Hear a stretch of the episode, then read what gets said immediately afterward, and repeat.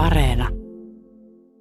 Tehdäkseen Markiisin olon mukavaksi ja osoittaakseen, että piti tätä maanmiehenään, ruhtinas rupesi puhumaan nykyisen pääministerin mahdollisista seuraajista, joilla olisi vaikea urakka edessään.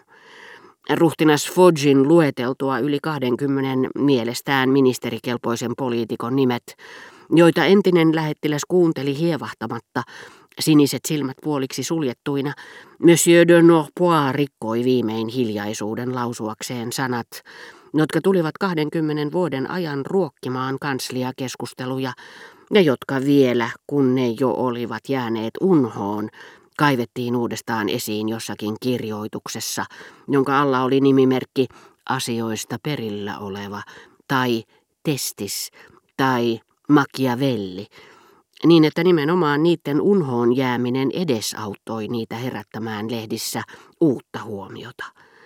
Ruhtinas Foggi oli siis juuri luetellut yli 20 nimeä diplomaatille, joka pysyi hiljaa ja liikkumatta kuin kuuro mykkä ikään, kun Monsieur de Norpois kohotti hieman päätään ja muodossa, jossa hänen kauaskantoisimmat diplomaattiset väliintulonsa oli laadittu, joskin tällä kertaa vähemmän lyhykäisesti ja entistä rohkeammin, kysyi ovelasti, eikö kukaan ole maininnut herra Giolittin nimeä?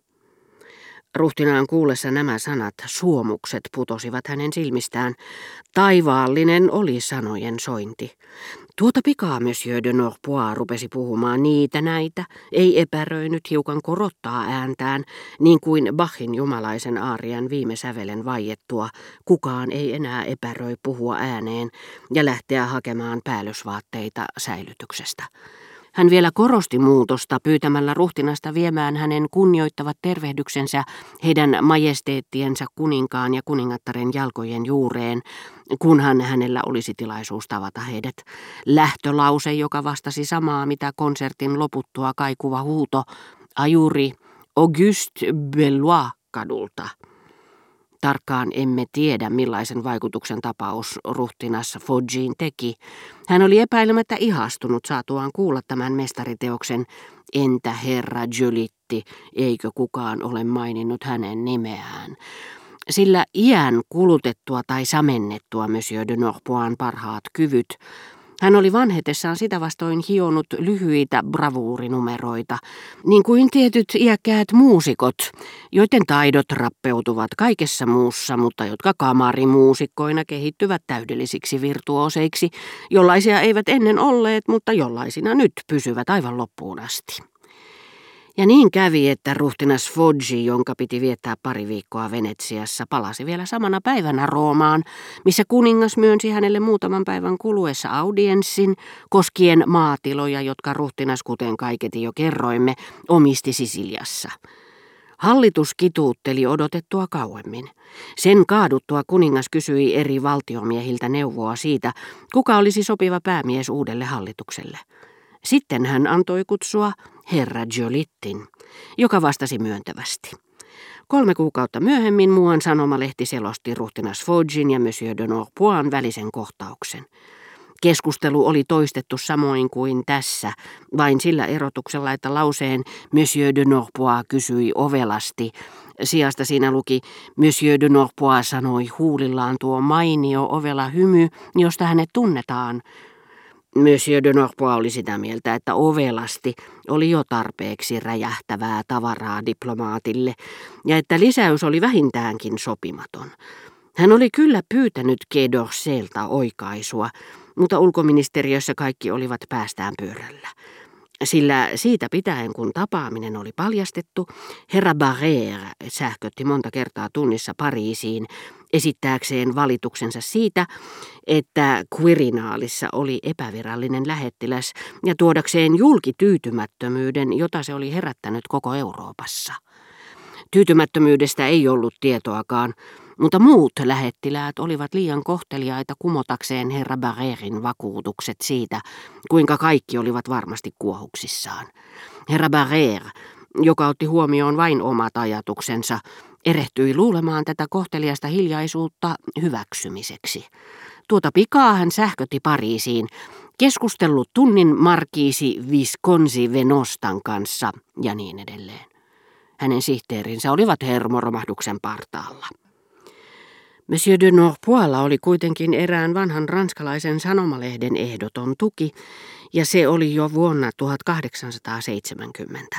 Hänen ollessaan Ranskan lähettiläänä eräässä Saksan valtiossa tehnyt hänelle suuren palveluksen. Tämä lehti, etenkin sen allekirjoittamaton pääartikkeli, oli ihailtavan hyvin toimitettu, mutta se kävi sata kertaa kiinnostavammaksi silloin, kun pääartikkeli Noihin aikoihin sitä kutsuttiin nimellä Premier Paris, ja nykyään ties miksi pääkirjoitukseksi. Olikin päinvastoin kömpelösti laadittu ja vilisi toistoja. Itse kukin tunsi silloin jännittyneenä, että artikkeli oli jonkun inspiroima. Ehkä Monsieur de Norpois, ehkä jonkun toisen sen hetkisen suurmestarin. Antaaksemme esimakua Italian tapahtumista kerrottakoon, kuinka herra de Norpois käytti tämän lehden palveluksia vuonna 1870 turhaan, ajattelee moni, koska sota siitä huolimatta käytiin. Erittäin tehokkaasti, ajatteli herra de Norpois, joka piti johtotähtenään sitä, että ennen kaikkea on kouluttava yleistä mielipidettä, hänen artikkelinsa, joissa joka sana oli tarkoin punnittu, muistuttivat niitä optimistisia tiedonantoja, joita välittömästi seuraa sairaan kuolema. Esimerkiksi sodan julistuksen aattona vuonna 1870, kun liikekannalle pano oli melkein loppuun saatettu, herra de Norpois, luonnollisesti taka-alalla pysytellen, piti velvollisuutenaan lähettää tälle mainiolle sanomalehdelle seuraavan pääkirjoituksen. Virallisissa piireissä tuntuu olevan voitolla mielipide, että tilanne eilis-iltapäivästä saakka, olematta tietenkään luonteeltaan hälyttävä, saattaisi käydä vakavasta, että sitä tietyssä mielessä voisi jopa pitää kriittisenä. Markisi de Norpois kuuluu tavanneen useaan otteeseen Preussin lähettilään tutkiakseen horjumattomassa ja sovinnollisessa hengessä ja aivan konkreettisesti erilaisia olemassa olevia kitkan aiheita, jos näin voi sanoa. Ikävä kyllä emme ole lehtemme painoon mennessä saaneet uutista herrojen lähettiläiden mahdollisesta sopimuksesta koskien sanamuotoa, jota voisi käyttää pohjana diplomaattisille toimenpiteille. Tuoreimmat uutiset. Asioista hyvin perillä olevissa piireissä on tyydytyksellä pantu merkille, että Ranskan ja Preussin välisissä suhteissa näyttää tapahtuneen hienoista jännityksen laukeamista.